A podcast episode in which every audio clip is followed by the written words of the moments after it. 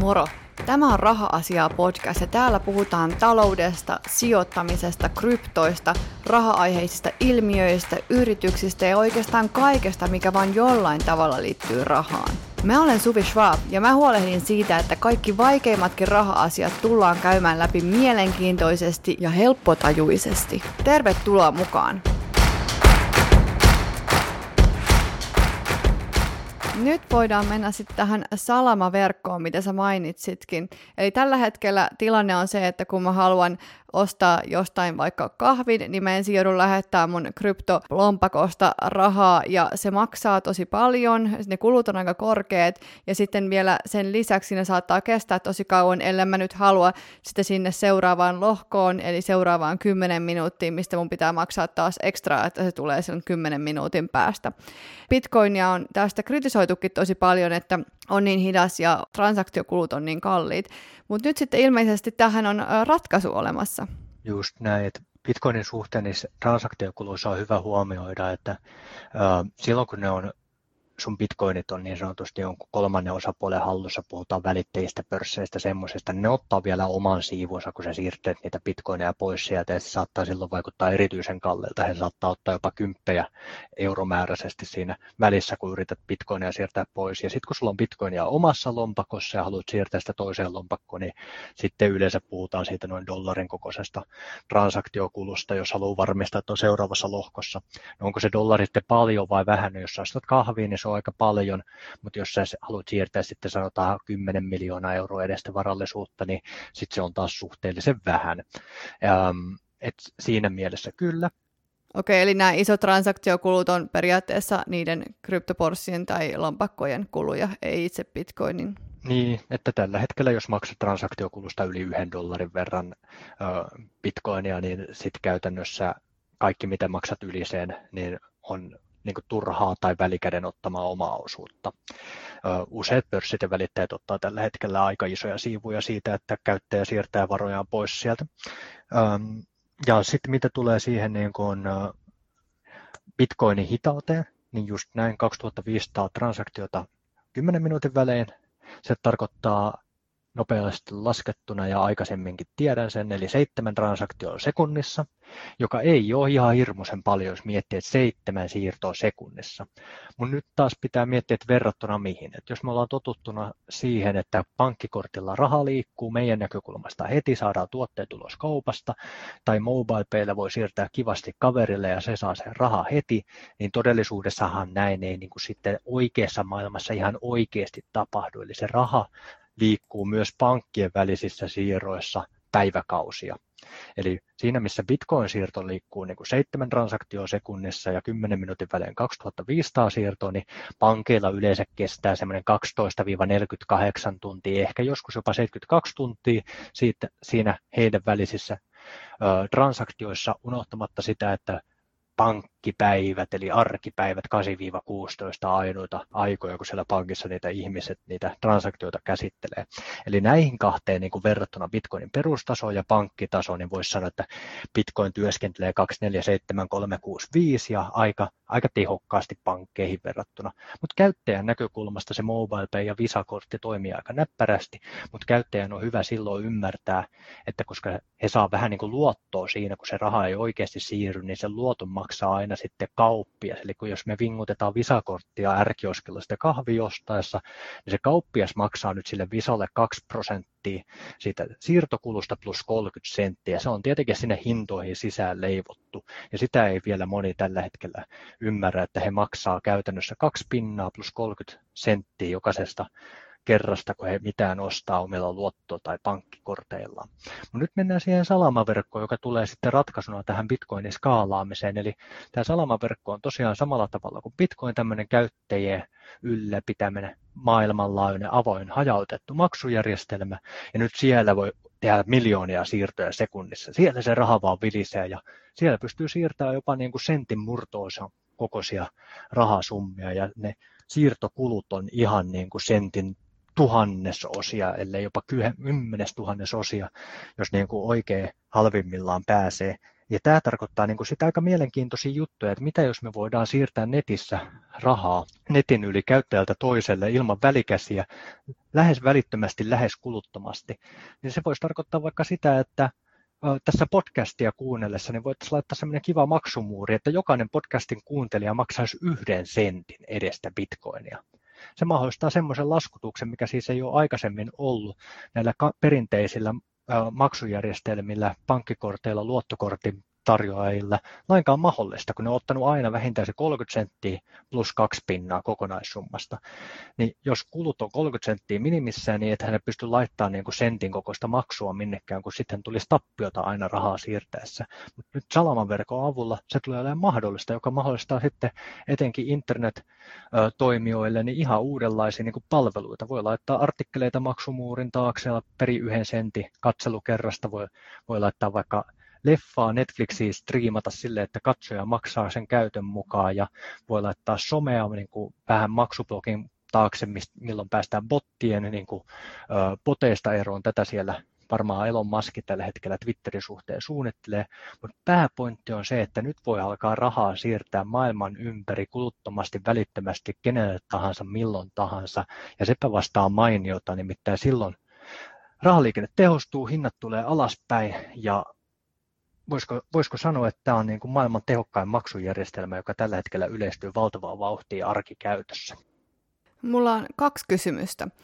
Ensinnäkin se, että minkä takia sitten tätä ei ole ollut aikaisemmin Bitcoinin kanssa, ja toinen kysymys liittyy tähän, että mitä motivaatioita on eri firmojen tarjota tämmöinen maksupalvelu, jos ei ne saa siitä kuin jotain sentin murtoosia? Just näin, eli ensimmäinen kysymys ja vastaus siihen on se, että Bitcoini, kun sekin on kehittyvä ympäristö toki maltilliseen tahtiin koko yhteisönsä hyväksymänä ikään kuin kehittyy, niin Bitcoinilla oli tämmöinen niin kuin skaalaushaaste tai debatti siinä 2015, 16, 17 se sitten kärjistyi. Ja tämä salamaverkko kehitettiin silloin 2016 vastaamaan tähän Bitcoinin skaalaustarpeeseen, kun Bitcoinilla alkoi olla siis sen verran käyttäjiä, että sitten ne lohkot alkoi olla täysiä ja sitten mietittiin, että miten saadaan enemmän transaktio toteutettua. Eli tämä Salaman verkko on syntynyt vuonna 2016 todelliseen tarpeeseen, ja nyt kun meillä uusi innovaatioteknologia syntyy, niin sehän ei ihan päivässä yleisty kaiken maailman käyttöön, vaan ihan niin kuin kaikki muutkin teknologiat, niin ihmisten pitää aluksi kuulla siitä, sitten tunnistaa se, sitten pyrkii ymmärtää sitä, sitten sen jälkeen ne kenties kokeilee ja sitten ne saattaa niin kuin hyödyntää käytännössä ja sitten ne ottaa siitä vasta tavan. Eli teknologiat yleistyy aika hitaasti, mutta mitä nopeammin tieto liikkuu, niin sitä nopeammin ne yleistyy. Ja tälleen tämä salamaverkko nyt, kun sitä on myös kehitetty aika ahkeraan tahtiin samalla kun se yleistyy, niin kuuden vuoden kehitysurakan jälkeen, niin silläkin alkaa olla niin kuin miljoonaluokkaa käyttäjiä. Että siinä mielessä niin kuin peruskasvutarina, voisiko näin sanoa, osana Bitcoinin matkaa. Ja sitten se jälkimmäinen kysymys oli se, että mikä on niin kuin intensiivi tässä, mikä on kannuste maksaa. No nyt jos saisit vaikka Western Union tai Visa, niin voisi vähän hirvittää, että sinne ne katteet katoaa, mutta sitten samalla tavalla, kun tämä on käyttäjien ylläpitämä verkko, niin jos sä haluat siellä sitten pitää yllä tämmöistä salamaverkkokanavaa, eli välität niitä siirtoja, niin sulle sitten kertyy semmoisia mikropalkkioita jatkuvasti, mutta koska se ylläpitäminen on taas helppoa ja kivaa ja suht vaivatonta ainakin tulevaisuudessa, mitä pidemmälle teknologia kehittyy tällä hetkellä vielä aika edelläkävijä hommaa, mutta joka tapauksessa niin kyllä siinäkin palkkioita kertyy, vaikka ne vähäisiä onkin, jo, jos se volyymit on sitten suuria. Mutta ennen kaikkea tämä on murtavaa nyt se käyttäjän ja kauppiaan näkökulmasta, kun jos me otetaan taas se ärkiska kauppias ja hän pitää niitä Visan laitteita siinä ö, omalla tiskillään, niin joka kerta kun asiakas maksaa ö, vaikka sanotaan 100 euroa helppouden vuoksi, niin se kauppias saa siitä sen ö, 30 senttiä pois, 2 prosenttia pois, eli jäljelle jää 97 euroa ja 70 senttiä. Ja sen lisäksi niin se raha tulee vasta 2-14 päivän päästä sinne kauppialle. Ja mikä pahinta, jos pankki tai maksujärjestelmä ylläpitää myöhemmin päättää, niin se transaktio on vielä peruttavissa. Eli se kauppias ei saa sitä asiakkaan maksamaa summaa kokonaisuudessaan, ja sitten kun se saa sen, niin se saa sen myöhässä, ja senkin jälkeen se voidaan ottaa häneltä pois. Ja nyt on vaihtoehtona se, että hän ylläpitää tämmöistä niin kuin, ö, maksupäätettä, missä on sisäänrakennettu tämä salamaverkkomahdollisuus. Ja silloin hän saa ne asiakkaan maksut saman tien tililleen ja aivan mikro kuluilla, eli sentin murtoosan kuluilla.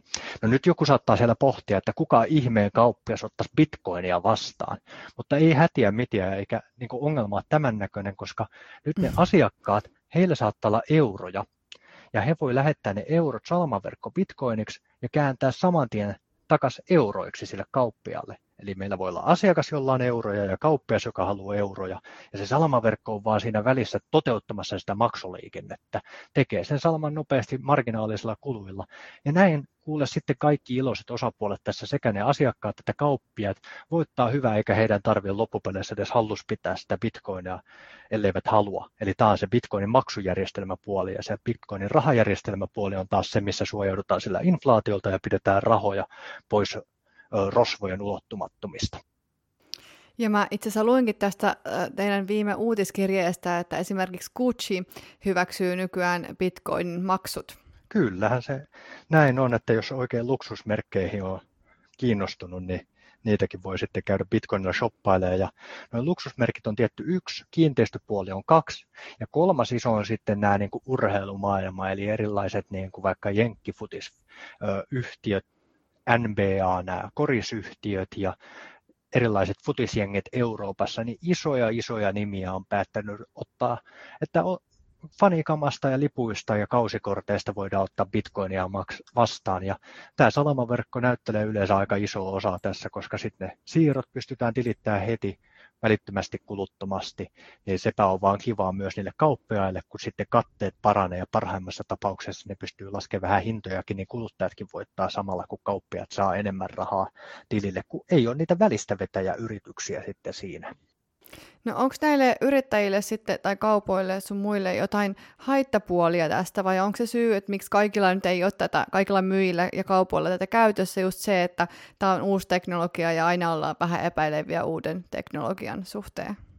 No se on se pääjuttu, mitä itse näkisin, että kun ei oikein tiedota, tiedosteta, ei pakosti vielä rohjeta, uskalleta ja tämä on aika edelläkävijä tämä niin kuin Bitcoin ja etenkin tämä salamaverkkojuttu vielä tässä näin niin kuin 2022, että on täällä Helsingissäkin niin kuin on täällä kapakoita ja brassijuitsusali ja kaikenlaista toimia, jotka ottaa niin kuin sitä Bitcoinin salamaverkon kautta vastaan, mutta eihän se mitään mainstreamia missään tapauksessa ole. Että jos pitää miettiä vaikka se, että tänä päivänä kun pitää luennoja, kysyy ihmisiltä, että kuinka moni tuntee Bitcoinin, niin melkein joka ikinen käsi nousee ylös, että on kuullut, ja sitten kun kysyy, että kuinka moni osaisi selittää se niin kuin parilla lauseella niin, että muutkin ymmärtää, niin lähestulkoon joka ikinen käsi laskee samalla alas. Eli me ollaan semmoisessa vaiheessa, missä kaikki tietää ja tunnistaa, mutta kukaan ei oikein ymmärrä niin siinä menee sitten hetki vielä aikaa, että ihmiset sitten alkaa sitten ihan niin kuin oikeasti arjessa niin kuin omaksumaan tätä. Ja sitten pitää muistaa, että Suomen tilanne on tosiaan se, että ei ymmärretä, että oma kämppä on vielä niin kuin pikkuhiljaa niin kuin, ikään kuin jos käyttää taas sitä vertauskuvaa, niin vaarassa siinä, missä monissa muissa maailmassa maailman maissa niin on aika akuutimpi tilanne sitten sen bitcoinin ymmärtämisen suhteen. Ja silloin kun sulla on todellisia ongelmia, niin todelliset ratkaisut on helpommin löydettävissä kuin silloin, kun ne ongelmat on vielä vähän enemmän piilossa ja pinnan alla. Eli jos oltaisiin nyt Nigeriassa tai Afganistanissa, niin luultavasti paljon enemmän kauppoja hyväksyisi bitcoinia salamaverkon kautta. No sanotaan näin, että luvut ei valehtele maailman suurin Bitcoin-adaptaatio on Vietnamissa, Nigeriassa ja Filippiineillä. Ja tässä on kaksi juttua. Ensimmäinen juttu on se, että niiden oma se rahaliikenneinfra on aika kehittymätön, eli on justiinsa heikko valuutta, eikä ole pääsyä pankkitileihin niinkään. Ja toinen juttu on se, että näissä maailman maissa on todella, todella paljon enemmän nuoria kuin vanhuksia. Että heillä on käänteinen demografia Suomeen nähdä. Siinä, missä Suomessa on ikääntyvä väestö, niin heillä on nuoria virgiliväestö ja nuoret teknonatiivit ja diginatiivit on paljon innokkaampia ottaa tämmöisiä uusia digitaalisia rahajärjestelmiä vastaan kuin sitten semmoiset kaverit, jotka on elänyt silloinkin, kun faksi oli kuuminta hottia. Sitten tästä salamaverkosta vielä yksi kysymys. Onko mä ymmärtänyt oikein, että periaatteessa tämä salamaverkko on vähän niin kuin appi jo tässä Bitcoinin Google Playssä? No, ehkä. Aika Siinä mielessä ei, koska Bitcoin on nyt niin kuin se perustaso ja salamaverkko on vähän niin kuin sen päälle rakennettu toinen taso ja salamaverkon päälle voi rakentaa appeja.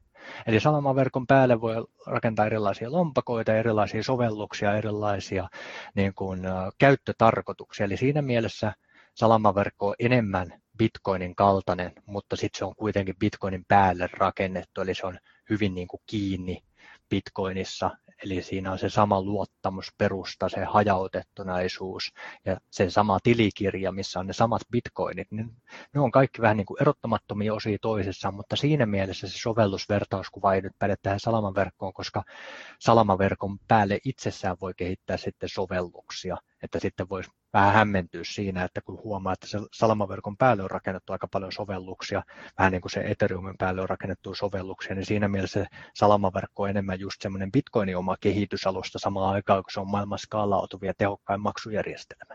Eli Bitcoin on enemmän se älypuhelin ja sitten jos väkisin haluaa tämän vertauksen tehdä ja salamaverkko sitten se Google Play. Niin, ehkä, ehkä niin kuin itse mietin sitä, että Bitcoin on vähän niin kuin internetti, että sen päälle rakennetaan sitten kaikki. Ja sitten salamaverkko voisi nyt tässä tapauksessa olla joku skaalautuva Google Play, jonka sisällä on niitä erilaisia sovelluksia, mutta kyllä taas niin kuin todelliset teknonörtit siellä sitten suuttuu näistä meidän, meidän tätä vertauskuvista tällä kertaa. No mutta tämän koko podin idea on puhua näistä ö, todella yksinkertaisesti ja helppotajuisesti, niin ehkä me saadaan se anteeksi tällä kertaa. Kiitos. Mut kuka sitten tota, maksaa näiden ä, louhioiden palkat, jos kaikki on vain salamaverko, salamaverkossa nyt kuluttomasti heittelemässä bitcoinansa sinne tänne? No toi onkin hyvä kysymys ja äh, todennäköisesti tässä käy niin, että kun ne salamaverkon siirrot, niin ne lopulta aina tasataan siellä Bitcoin-verkossa. Se on se juttu, eli se, se, se on se yhteys. Eli silloin kun me salamaverkossa siirretään bitcoinia, niin se pitää ikään kuin siirtää joskus se bitcoin sinne salamaverkkoon. Ja sitten kun me todetaan, että me ei haluta enää salamaverkkoa käyttää nyt tähän käyttötarkoitukseen näihin transaktioihin, niin sitten se bitcoin siirretään ikään kuin sieltä salamaverkosta takaisin bitcoinin. Ihan teknisesti se ei ihan täsmälleen just noin mene, mutta ideatasolla kyllä, joka tarkoittaa sitä, että se salamaverkko kyllä työllistää sitä bitcoinin päälohkoketjua, mutta hyvin paljon vähemmän kuin mitä ilman sitä se työllistäisi. Ja nyt tämä Bitcoinin joku voi visioida vaikka niin, että tämä Bitcoinin päälohkoketju, niin Bitcoinin yleistyessä, niin sitä käytetään enemmän tämmöisiin suuriin transaktioihin, sanotaan vaikka pankkien välisiin transaktioihin, yritysten välisiin transaktioihin tai siihen, kun joku haluaa siirtää miljoona euroa edestä arvoa tässä nykyvaluutassa ajateltuna jonnekin muualle. Koska jos sä siirrät semmoista miljoonaa, kymppiä, tai vaikka miljardia, niin sanotaan, että satasenkaan siirtosumma nyt ei ihan hirveästi vielä olla pakottamaan siinä pumppua, vaan tuntuu itse asiassa aika hyvältä ja halvemmalta kuin nämä perinteiset keinot. Et siinä mielessä tämä niin kuin Bitcoinin perusverkkotaso toimii äärimmäisen näppärästi merkittävän kokoisiin transaktioihin, eikä silloin haittaa, vaikka ne siirtosummatkin vähän nousis. Että se on vähän niin kuin siirtelistä niin kuin isoja summia puolelta toiselle, kuin siinä, missä tämä salamaverkko tar- tarjoaa sen mahdollisuuden, että me voidaan taas siirrellä vaikka äärimmäisen pieniä summia paikasta toiseen. Eli siinä tulee vähän niin kuin tämmöinen kahtiajako, että salamaverkon puolella halutaan siirtää niin kuin kaikki arkipäiväiset ja tämmöiset niin kuin, ö, pienemmät summat ja usein toistuvat summat ja sitten se bitcoinin päälle koketjun puolella halutaan tehdä vähän merkittävämpiä siirtoja ja sitä kautta ehkä jakasin tätä niin kuin käyttöä näiden kahden maksujärjestelmän suhteen. Onko muuten Bitcoin uniikki siinä mielessä, että nyt kutsit sun muut hyväksyy sitä vai onko ihan yleistä, että on olemassa kauppoja, jotka hyväksyy kaiken maailman kryptoja maksuvälineinä? Jokaisella kauppialla on um, ikään kuin mahdollisuus hyväksyä maksuvälineenä mitä hyvänsä he ikinä haluavat, että ainoastaan laki pakottaa ottamaan euroja vastaan ja kaikki muu on sitten ikään kuin kauppia omassa hallussa. Ja, um, ja näin siis tietenkin euroalueella. Yhdysvalloissa toisin sen dollarin kanssa. Ja onhan siellä vaikka Mark Cuban niin omistaa tämän jenkkifutisjoukkueen, olisikohan Texas Titans tai vastaava, en nyt ihan täsmälleen muista vai oliko joku NBA-joukkue, mutta hän ajattelee, että olisipa hervotonta ottaa myös näitä dogecoineja vastaan, eli näitä meemivaluuttoja, näitä hassun hauskoja koirakolikoita, mm. niin kyllä hän ottaa niitäkin sitten vastaan siellä ja varmasti konvertoi ne sitten dollareiksi siinä samalla maksuhetkellä, mutta periaatteessa siellä, missä on kysyntää, niin siellä, sinne kannattaisi lisätä tarjontaa. Että jos ihmiset haluaa maksaa koirakolikoilla keskenään, niin kyllähän niiden kauppiaiden kannattaa niitä sitten vastaankin ottaa ja kenties sitten vaihtaa vaikka bitcoiniksi tai johonkin muuhun, jolla on vähän paremmat ö, kyvyt säilyttää sitä arvoa. Kuinka yleistä se on, että näitä muita kryptoja sitten hyväksytään maksuvälineinä? Osaako sanoa? Esimerkiksi Helsingissä Hyvin tai... harvinaista. Joo. Niin. Hyvin harvinaista. Käytännössä lähes olematonta. Okei. Okay. Sitten puhutaan vähän riskeistä, eli ei ole varmaan yhtäkään asiaa tässä maailmassa, missä ei ole riskiä, eli mitä riskejä Bitcoinissa on? Kyllä. Bitcoinin riskit voi jakaa kahteen kategoriaan. On järjestelmätason riskejä, eli mitä koko Bitcoinille voi tapahtua, ja sitten on käyttäjätason riskejä, eli mitä se voi käyttäjä itse mokata. Ja järjestelmätasolla nostaisin kaksi suurinta riskiä, enemmänkin tämä koodiriski, eli kun miettii, että Bitcoin on avointa koodia, se on avoin ohjelmisto, kuka tahansa voi sitä mennä tutkimaan ja löytää sieltä kenties haavoittuvaisuuden. Ja Bitcoin kun säilyttää tällä hetkellä verrannollisesti 500 miljardin dollarin edestä arvoa, niin se vaan on kovin houkuttelevaa, jos sinne pääsisi vähän sörkkimään ja itselleen sieltä Bitcoinia varastamaan.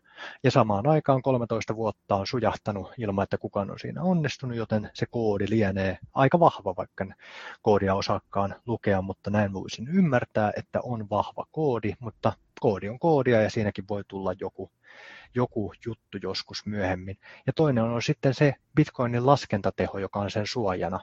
Eli Bitcoin on maailman suojatuin tietoverkko, se, siihen käytetään laskentatehoa niin paljon, että ei ole mitään vastaavaa, mutta jos joku löytää jostain yli 51 prosenttia siitä laskentatehosta ja kääntää sen Bitcoinia vastaan, niin hän periaatteessa pystyy alkaa niin kuin väärentämään niitä lohkoja ja sitä kautta tekee niin kuin Bitcoinista epäluotettavaa tavan ja sitä kautta varmaan Bitcoinin niin kuin, hmm, tämmöinen käyttäjien halukkuus käyttäjä luottaa Bitcoinia laskisi merkittävästi, mutta sekin on aika epätodennäköistä tällä hetkellä, kun niin kuin sanoin, niin sitä Bitcoinin laskentatehoa käytetään semmoisia määriä, että ei ole mitään verrannollista ja se tekee siitä aika hyvin suojatun.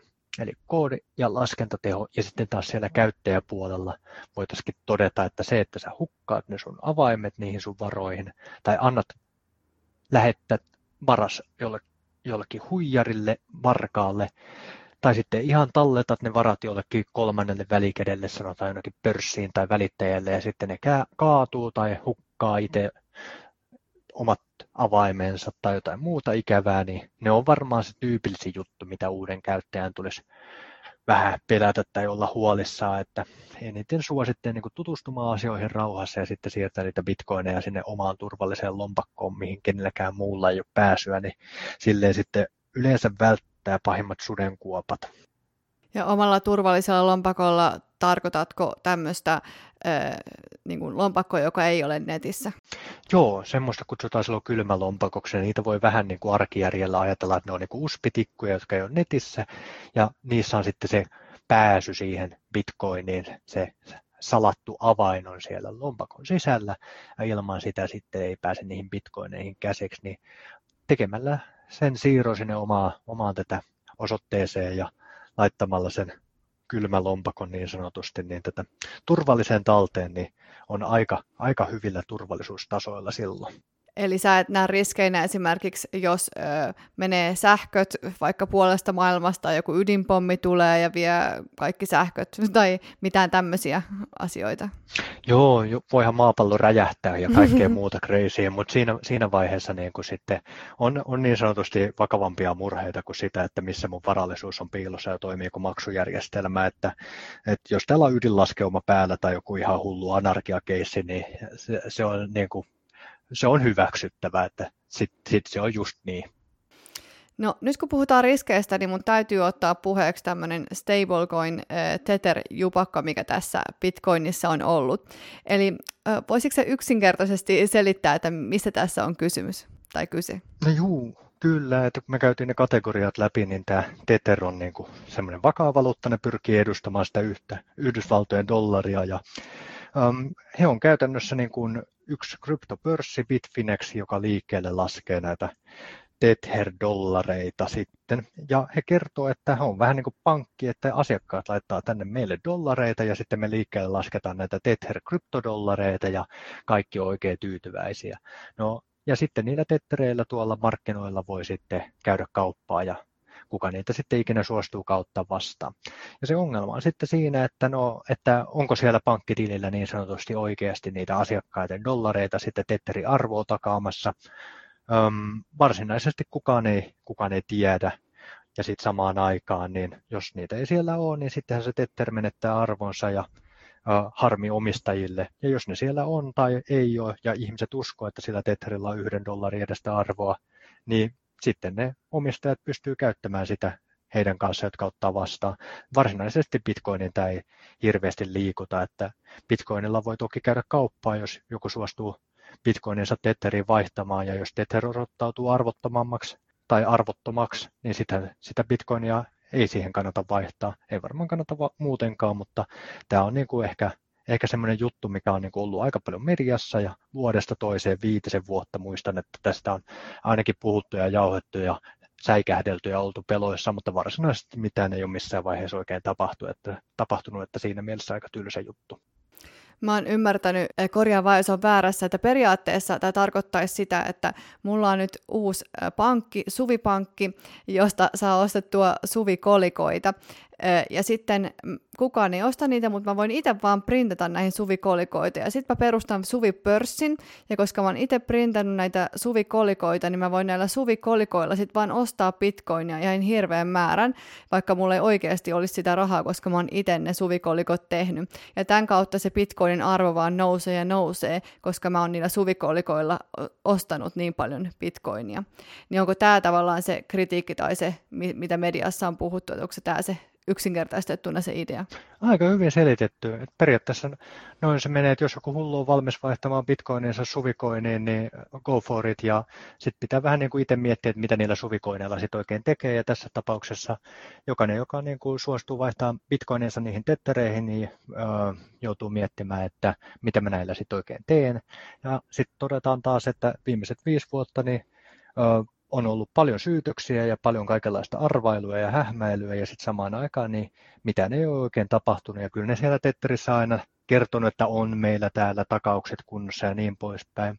Ehkä on, ehkä ei. Sen mä tiedän varmuudella, että tänä päivänä niin kuin ihan perinteisillä pankeillakaan ei ole minkäänlaisia takauksia kunnossa, joten siinä mielessä ei mitään uutta auringon alla. Ja sitten mitä tulee, niin kuin jokainenhan meistä tajuu, että jos se bitcoinin arvo vaan jatkuvasti menisi niin kuin ylöspäin siinä, että luodaan uutta, uutta kryptovaluuttaa tyhjästä ja pumpataan sille bitcoinin hintaan, niin kriisihän se olisi, mutta jos me katsotaan yhtään kurssihistoriaa, niin näinhän ei suinkaan ole tapahtunut.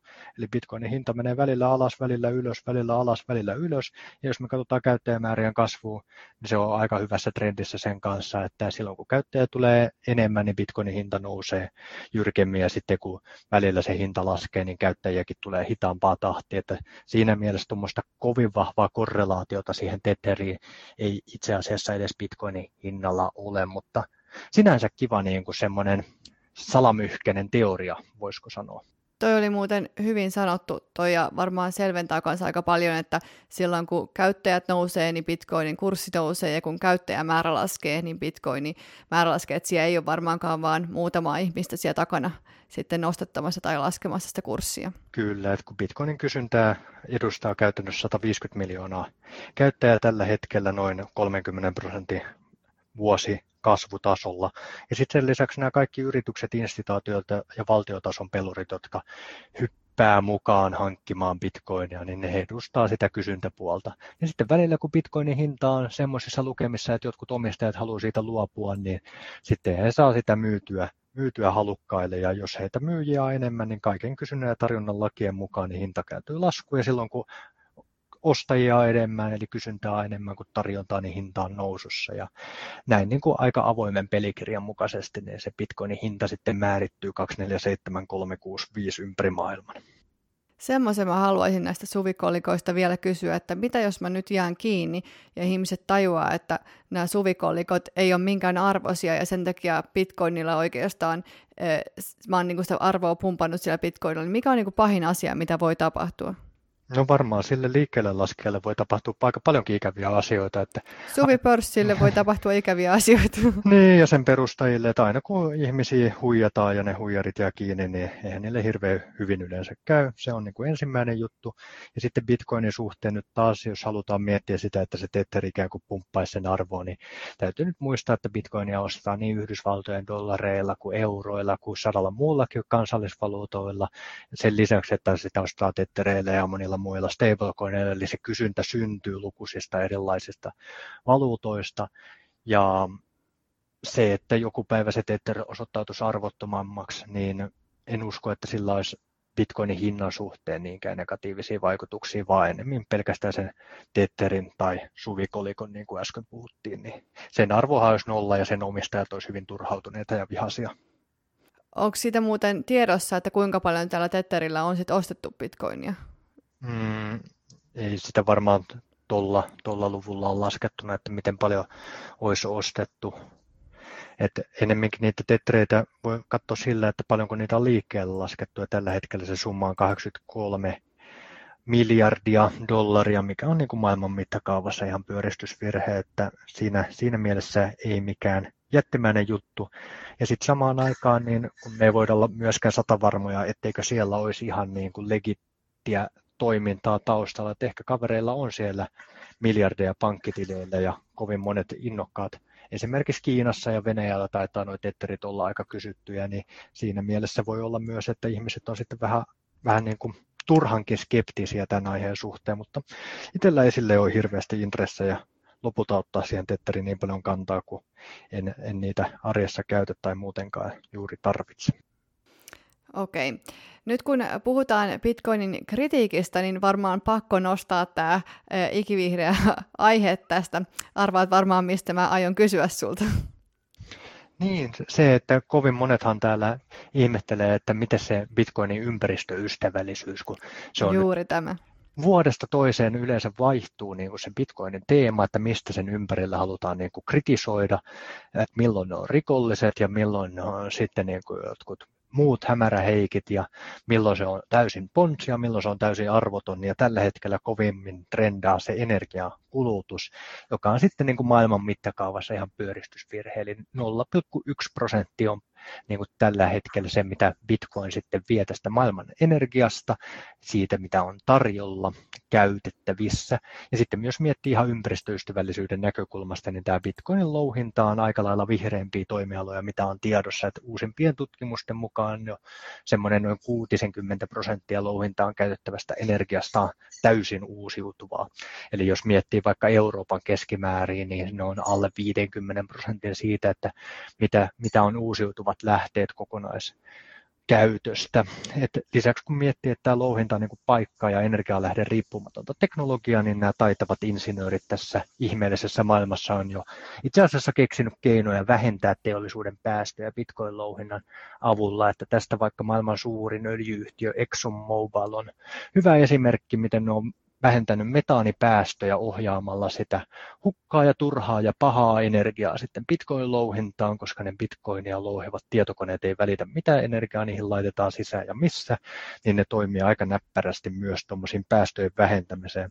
Voisiko sanoa, että tällä kertaa kärpäsestä on tehty härkänen, mutta se on kovasti puhutteleva ja ajankohtainen aihe se ympäristö, niin sen takia myös lehdistö sitä rakastaa jauhaa. Onko muuten tietoa, että paljon nämä visakortit ja eurorahajärjestelmä tai kulta, kaikki nämä muut kuluttaa energiaa, että onko ne verrattavissa?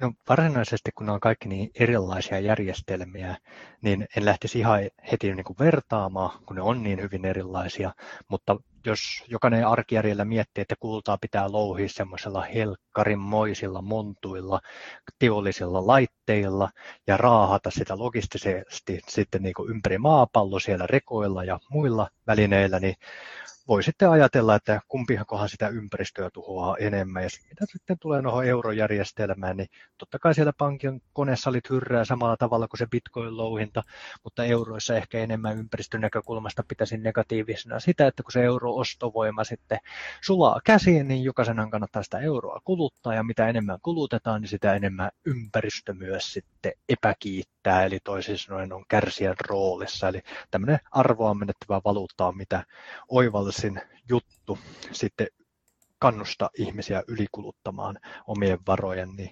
siinä mielessä ehkä tota pari, pari juttua, että ei nämä euro- ja kultajututkaan ihan niin kuin täydellisiä ympäristön näkökulmasta ole. Ei ehkä vielä bitcoinkaan, mutta bitcoinilla on aika hyvä potentiaali olla tässä kuitenkin kaikista vihrein vaihtoehto. Eli ehkä yhteenvetona se, että kaikki kuluttaa energiaa ja Bitcoin on kuitenkin menossa vihreämpään päin, eikä kuluta sitä mitenkään tavallista enemmän kuin toisin kuin mitä on ehkä mediassa annettu ymmärtää.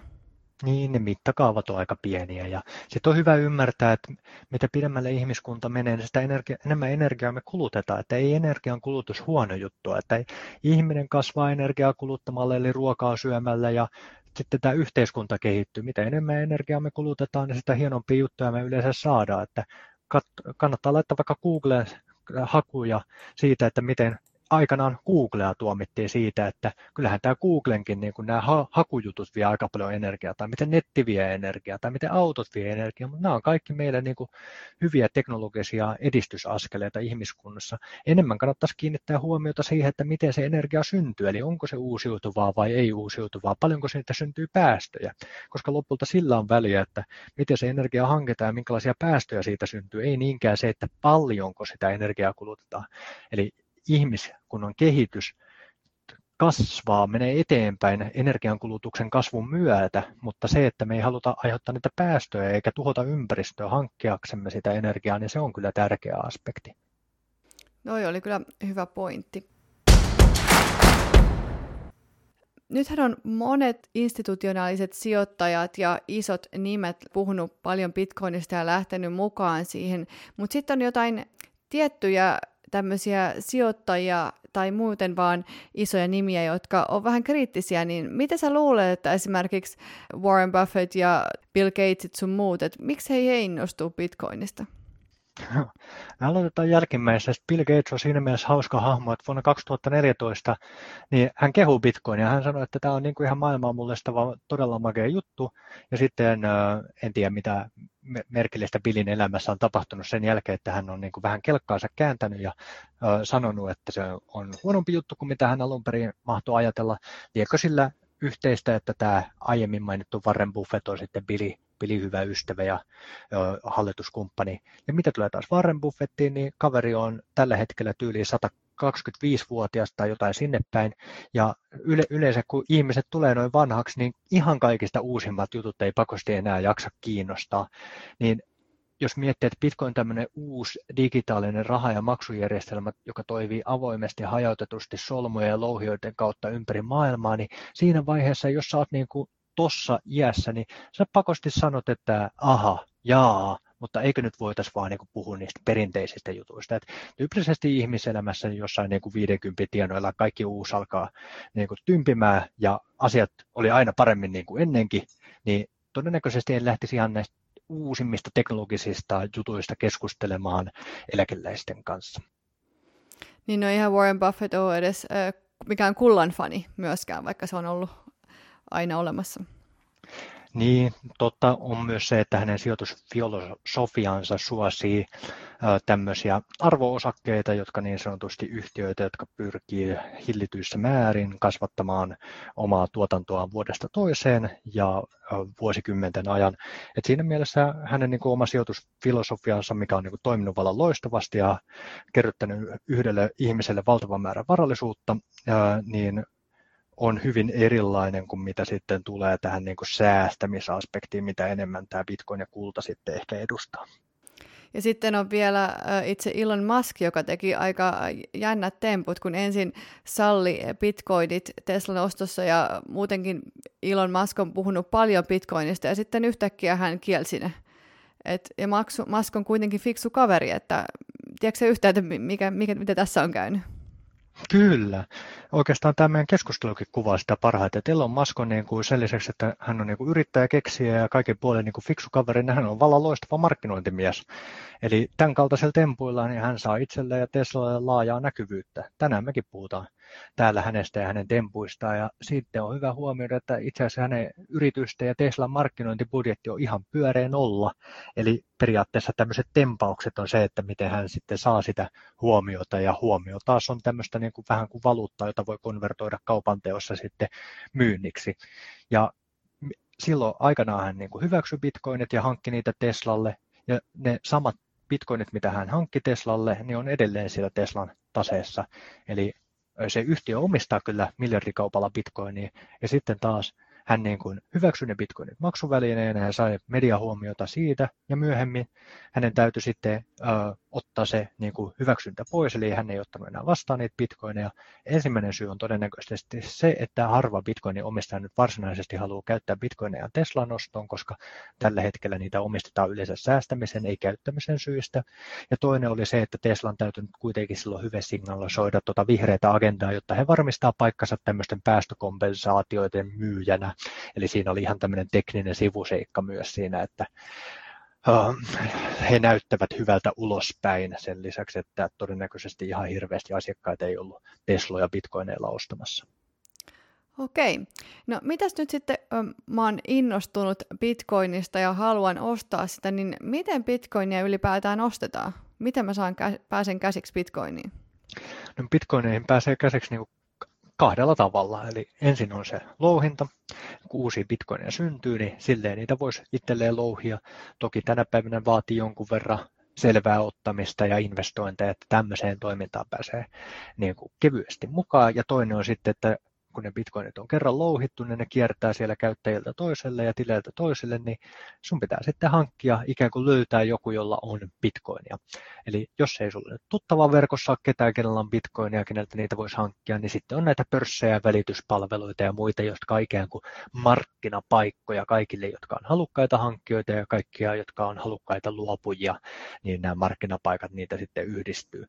Ja tässäkin taas painottaisin sitä, että aika monella on tänä päivänä alkaa olla niitä tuttuja, joilla on tätä Bitcoin-tietämystä, ja niin kannattaa sitten heiltä kysellä, että miten, miten he on sitten onnistunut niitä pahimpia sudenkuoppia väistämään, ettei mene ihan sitten plörinäksi koko homma, mutta voisiko sanoa näin, että helppouden näkökulmasta ohjaisin, vinkkaisin ihmisiä tämmöiseen suomalaiseen CoinMotionin suuntaan, että se on kymmenen vuotta luotettavasti tuolla pyörinyt Jyväskylästä lähtöisin oleva yritys, hyvä juttu, ja sitten tämä jenkkiyritys Kraken nyt voisi olla toinen, missä niin kuin asiat on hoidettu kunniakkaasti, mutta ylipäätänsä suosittelen jokaista kyllä ottamaan niin kuin selvää tämän palvelun tarjoajan toiminnasta ja tsekkaamaan, että ne on sitten hyvämaineisia ne toimijat, että kun sitä niin valitettavaa usein sitten lukee, että joku on mennyt rahansa lähettämään jonnekin ihan hölmöön paikkaan ja joutunut huijatuksi siinä, niin se nyt on ihan viimeisin asia, mitä ihmisille toivoo tapahtuvan, niin maltti on valttia ja kannattaa tehdä taustatyöt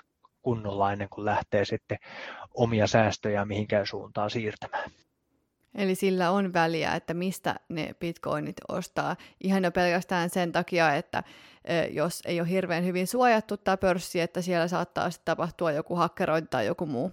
Et mieluummin Tonin neuvo on sitten ottaa selvää, että mistä ne ostaa, ja sitten kun ne on ostanut, niin siirtää tämmöiseen kylmään lompakkoon, jonka voi ostaa netistä.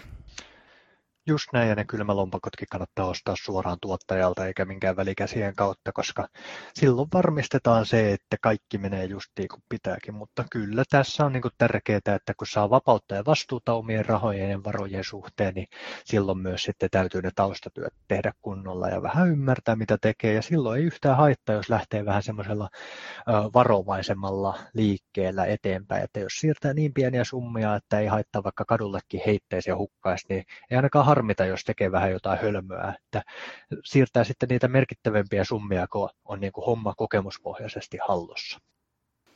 Kiitos vinkkeistä. Ja viimeinen kysymys liittyen Bitcoiniin. Mitä sä haluaisit, että ihmiset muistaisivat tästä jaksosta tai Bitcoinista ylipäätään? Niin, no tästä mä haluaisin muistuttaa sen, että tämä Bitcoin on niin kuin äärimmäisen monipuolinen, mielenkiintoinen ja ajankohtainen juttu. Ja tyypillisesti kymmenessä tunnissa tekemällä siis vaivan näköä, opiskelua, niin saa oivallettua ihan ne perusjutut. Ja suunnilleen, jos sen määrä sitten kymmenen kertaistaa, eli jaksaa sen sata tuntia nähdä vaivaa, että viikon jo pari, pari aihetta ja iltaisen tutkii, niin saattaa ihan oikeasti oppia niin kuin rahasta, rahajärjestelmistä, siitä, mistä rahassa on oikeasti kyse ja miten se toimii ja mitä kaikkea uutta teknologiaa voi tuoda tullessa, niin semmoisia asioita, että sitä saattaa tavallaan itsekin innostua ja kenties tätä sitten tehdä omassa arjessaan jotain täysin, täysin uudella, uudella tavalla, joka saattaa muuttaa koko matkan suuntaa. Joka tapauksessa tässä on aikamoinen niin sanotusti kaninkolo jokaisella edessä, koska ei siinä, että pelkästään Bitcoin on uutta ja jännittävää ja kiehtovaa, niin mulla on vähän semmoinen käsitys, että tämä niin kuin nykyinen eurojärjestelmä on aika tuntematon osa-alue monelle kanssakulkijalle täällä, että tämä raha ylipäätänsä, nämä valuutta- ja maksujärjestelmä pankkijutut on vähän tehty vaikean kuuloseksi ja helposti ylen katsottu, niin toivoisin kaikille, että löytyisi sen verran kiinnostusta, että alkaisi ottamaan asioista selvää ja tekemään itse sitä tutkimustyötä ja sitä kautta oivaltamaan asioita, koska lopulta kuitenkin se, joka tietää ja ymmärtää eniten, niin on myös parhaiten niiltä riskeiltä turvasta ja myös pääsee parhaiten mahdollisuudet hyödyntämään. Nyt kun on epävarmuus kasvumassa ja inflaatiokin nousussa, niin se tarkoittaa sitä, että kaikki raha siellä pankkitileilläkään ei ole niin hyvin tallessa kuin ennen, joten ihan yhteenvetona niin aihe on ajankohtaisempi kuin koskaan aikaisemmin. Kiitos Toni. Ja tuossa alussa me puhuttiin vähän siitä sun kirjasta, mutta mä yleensä kysyn tässä jakson lopussa kaikilta vierailta, että olisiko jotain, mitä haluaisit mainostaa tai kertoa tai mitä tahansa, että sana on täysin vapaa. Kiitos. No ensinnäkin se, että kun tämä Bitcoin on niin kovin uutta ja jännittävää ja tietoa monenlaista, niin me ollaan koottu selkeä suomenkielinen ilmaismaksuton kirja jo tässä vaiheessa avainvapauteen.fi. Siellä on tullut huikeita arvosanoja ja moni on tykännyt. Sen saa ladattua sieltä omaan mailiin maksuttomasti ja samalla saa näitä viikkokirjeitä, missä sitten kerrotaan Bitcoin-ympäristön ajankohtaisista tapahtumista. Sen lisäksi muita harrastajia ja innokkaita tutkimusretkeläisiä voi löytää Telegram-ryhmistä Konsensus ry ja OK Kryptovaluutta. Niitä on suositellut ennenkin ja niissä ihan asiallinen meininki. Ja sitten totta kai, jos kiinnostaa Twitterin puolella, niin kannattaa laittaa meikäläistä seurantaa ihan tuolla Heiskanen Toni nimellä löytyy. Sekä sitten tietenkin niin kannattaa alkuvuonna alkaa odottaa sitä meikäläisen ja Janne Piirosen ja Jenni Selosmaa uutta kirjaa. Silloin, silloin nyt aivan viimeistään kannattaa asiaan tarttua, mutta ei ole mitään syytä vitkastella tänäkin päivänä ilmastotietoa joka on laadukkaasti koottuna, niin paljolti saatavilla. Että ei muuta kuin innokasta uuden oppimista jokaiselle kuuntelijalle. Ja itse voin tähän sanoa, että oman, annan myös omat suositukseni tälle kirjalle ja myöskin tälle uutiskirjeelle, että on kyllä hyviä ja hyvin olette tehnyt ja jatkakaa vaan hyvää työtä. Kiitos paljon palautteesta. Näin tehdään. Kiitos Toni sulle tosi paljon, että tulit tänne kertomaan meille helppotajuisesti Bitcoinista. Mä uskon, että me onnistuttiin tässä meidän tavoitteessa ja toivottavasti saadaan enemmän ihmisiä kiinnostumaan ja ottamaan selvää Bitcoinista. Ehdottomasti just näin. Ja jos herää mitä tahansa kysymyksiä, niin vaikka sieltä just Twitterin puolella tai Telegram-ryhmissä, niin pääsee kyselemään lisää. Hyvä. Kiitos sulle Toni. Kiitos paljon Suvi. Moi moi. Moikka. Kiitos paljon, kun kuuntelit Raha-asiaa podcastia. Ennen kuin mä paljastan, kuka meillä onkaan seuraavalla kerralla vieraana ja mikä onkaan aiheena, mä pyytäisin, että kävisit antamassa tälle podille arvostelun Spotifyssa, Apple Podcastissa tai missä vaan, missä kuuntelet tätä podia. Myös somessa jakaminen auttaa muita löytämään tämän podin ja oppimaan lisää raha-asioista. Ensi kerralla meillä on vieraana Noora Fagerström ja puheenaiheena on enkelisijoittaminen. Miten se toimii, miksi startuppien kannattaisi sellaista harkita ja miten enkelisijoittajaksi tullaan. Kiitos ja kuullaan taas ensi viikolla.